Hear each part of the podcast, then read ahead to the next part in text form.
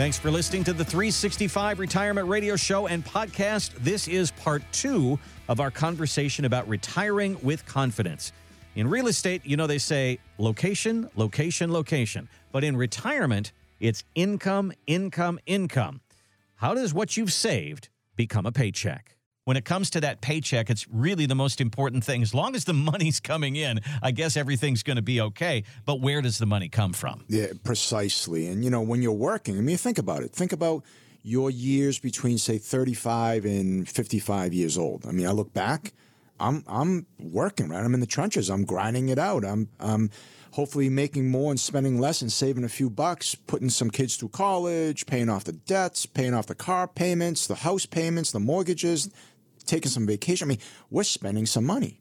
So as long as you go to work, I, I think that takes care of that, right? Because you have a paycheck. But at some point, when we all retire, that paycheck is going to stop, mm-hmm. which means we really need to depend on our savings and other forms of guaranteed income sources like the federal government created Social Security to help us offset our retirement in the first check going back to 1940. But if you think about Social Security and and I you know I look back at my parents, I don't know what percentage of their monthly income Social Security was able to take care of, but it was probably more than half. Mm-hmm. Today, it's generally from almost everybody that's listening is not enough. And the question is, is it half? Is it a third? Is it a quarter? You're like, how much do you need and how much is Social Security going to take care of? What percentage? And the other thing is, benefits could change in the future. Right. So you're listening right now and you're saying, yeah, you know, that makes some sense. When was the last time you checked your Social Security estimates? If you haven't, you I would recommend you do. It's kind of like checking your credit rating, mm-hmm. Randy. You know, sometimes they make mistakes, right? So you want to make sure you catch it in advance. But if you log on to SSA.gov, which is the Social Security website, you can pull up your estimates right there.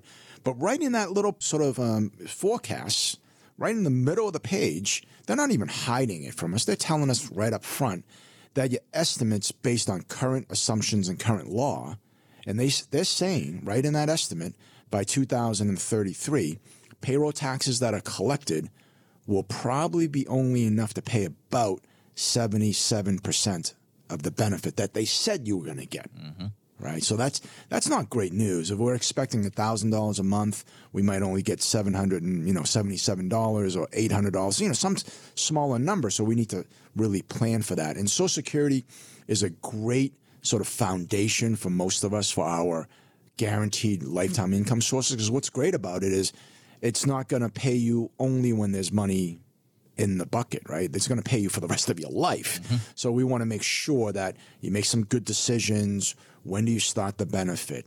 Do you suspend your benefit and st- maybe start your wife's benefit or your husband's benefit first because yours is larger? You can allow it to grow to age 70 and then get a larger paycheck, essentially signing up for a larger paycheck for the rest of your life. So that's great. So there's lots that go into calculating when you should take Social Security and what percentage of that you can actually count on as part of your monthly expenses. And I know, Sam, as you do income plans as a part of the 365 retirement plan, you do that math for everybody. Give them their options there. To, you know, you're going to take it at full retirement age, you're going to take it early, you're going to go wait till 70. And then you'll also run that analysis where are you at risk of having your social security check go down and yeah. that's that's uh, a software that you're the only one in the whole area that has that yeah, we, we can do that. Uh, it's called the Social Security Risk Score. Mm-hmm. So if you are listening and you're saying, you know, I haven't done that, give us a call 617 440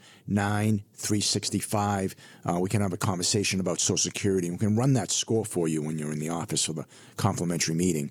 But, you know, Social Security is, is a great source of guaranteed lifetime income. So, again, that's why we want to help people maximize that and take advantage to the best ability that you can. So that's sort of like a pension, but there are people that still come to the table, Sam, with a pension, and that's such a valuable asset in retirement. 100%. So many people that have pensions, you know, I think most people realize they're very fortunate.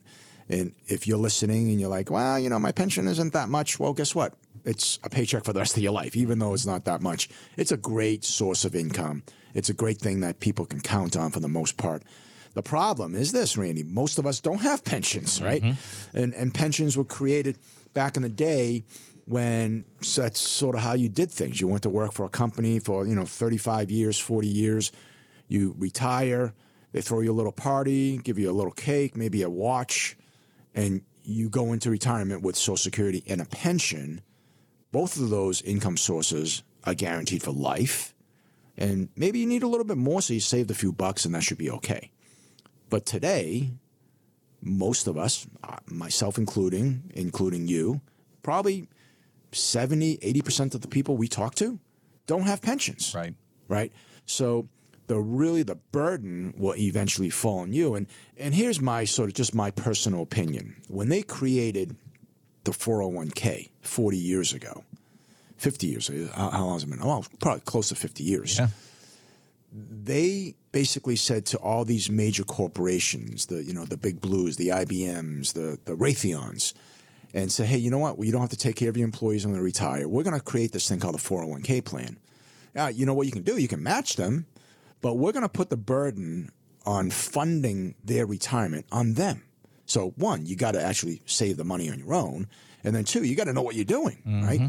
So, in my opinion, putting that burden on most people that are not in the financial services business. I mean, you're putting on somebody that really knows the least about what to do, but you're putting the biggest burden on them. So, in my opinion, it, it didn't. It, you know, now looking back, it probably didn't work out great because many people that come to us say, I, you know, geez, I'd rather not think about it and just have a pension, guaranteed income for the rest of my life.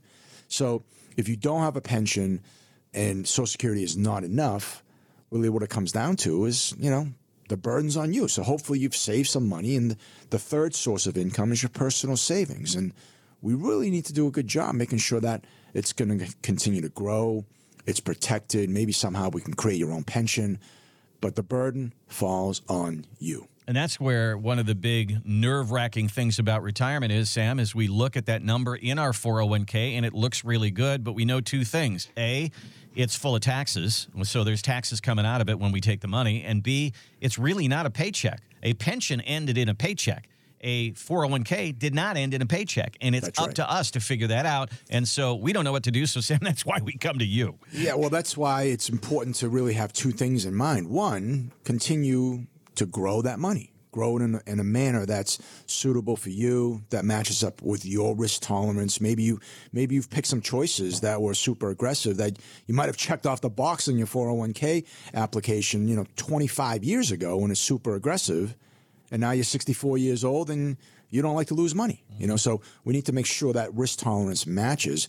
But the other thing, I think sometimes people I'm so busy working, I'm busy with my family. You know, the last thing I want to do is like pay attention to my stuff, right? Each and every day. But guess what? Most people are like that. So when you look at your 401k balances, when you go and log in and you say, hey, you know what? My one year average is X or my three year average is this. What I want to say now is averages can be misleading, right? Mm-hmm. Matt, we we know that. We've talked about that before because, well, Randy, let's let's do this little quiz here. One plus one is what? Two, It's two. Can't be anything else. right? So mathematically says one plus one is always going to be 2 So let's use an example. Minus 50% year one, plus 50%, positive 50% year two. Well, that averages out to what? You would think you would be back to normal, but you really aren't. right, exactly. So uh, at least on average, on paper, the average is 0 So you see this big fat goose egg, and you're like, oh, thank goodness I lost some money. I got some money back the following year. My average is zero. Therefore, I didn't lose any money. Well, that's really n- not the case. And that's why we said averages can be misleading because let's just do the math. Let's say you have $100,000. You lose 50%. What do you got now? 50,000. 50,000. Year two, you make 50%. Well, 50% is on 50,000, not on 100 anymore, right? Right. So 50,000 plus 50% is 75,000. So you're still down 25 grand. Yeah, so that's what I'm talking about. So mm-hmm. understanding where you are in your retirement journey, and if you have Social Security, fantastic. If you don't have a pension, then we really need to pay attention to your own savings to maximize returns, minimize risk, and at the end of the day, to replace that paycheck to make sure that that bucket of money, whatever it is that you have, if it's half a million dollars, if it's five million dollars, is going to last your lifetime. So understanding where that money should be invested, how it should be invested, should it be invested in growth, should it be invested more for protection, should it be invested more for income? That's really where the power of having sort of a relationship with a professional in the retirement planning space. What we do is we we run the numbers, right? We create a plan. We don't go into it with a blindfold on. We don't we don't drive from here to Washington D.C. and just get in our car and just start driving. We plug it into Google Maps or, or Waze.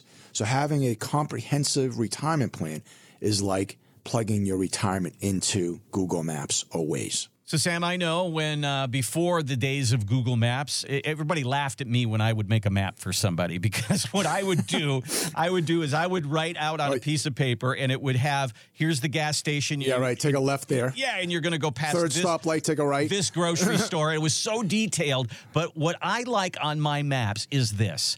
I like to know that I'm in the, I want to have confidence because if I see that grocery store, I know I'm on track. If yeah. I see that gas station, I know I'm on track. And I think that's something that people want to know because you meet with people regularly, if, if it's a yearly or every half year or every quarter, whatever they need, they need to know they're on track and you're there to show them they're on track. That's that's because they have a plan, right? Mm-hmm. They have a mm-hmm. plan we can go back and review and monitor and you know once a year or even more frequently we can make adjustments if need be. And I think really Randy, that's the difference between having a relationship mm-hmm. with a professional versus kind of going at it on your own. Right. And, and, it's not to say you can't go at it on your own. You might be super successful. You might be okay. You might know the ins and outs, and, and that's fine. But, you know, as we say, today, you know, retirement is not like your grandfather's retirement anymore, mm-hmm. right? You mm-hmm. know, things change and they change so quickly. So you really need to have the flexibility and the knowledge to be able to move with the ebbs and the flows of what's going on today. And I think that's really the difference between having a relationship versus not having a relationship. You know, it's like having Google Maps versus drawing it on a paper napkin, mm-hmm, right? Mm-hmm. It's it's just much more. That's that's how you can actually have more confidence. That's what it comes down to. Thanks for listening to part two of Retiring with Confidence. As always, you can start your retirement conversation at 365retirement.com. Stay with us for part three, where we talk about going into retirement in a down stock market, the damage it can do, and how to avoid it. We hope you'll join us.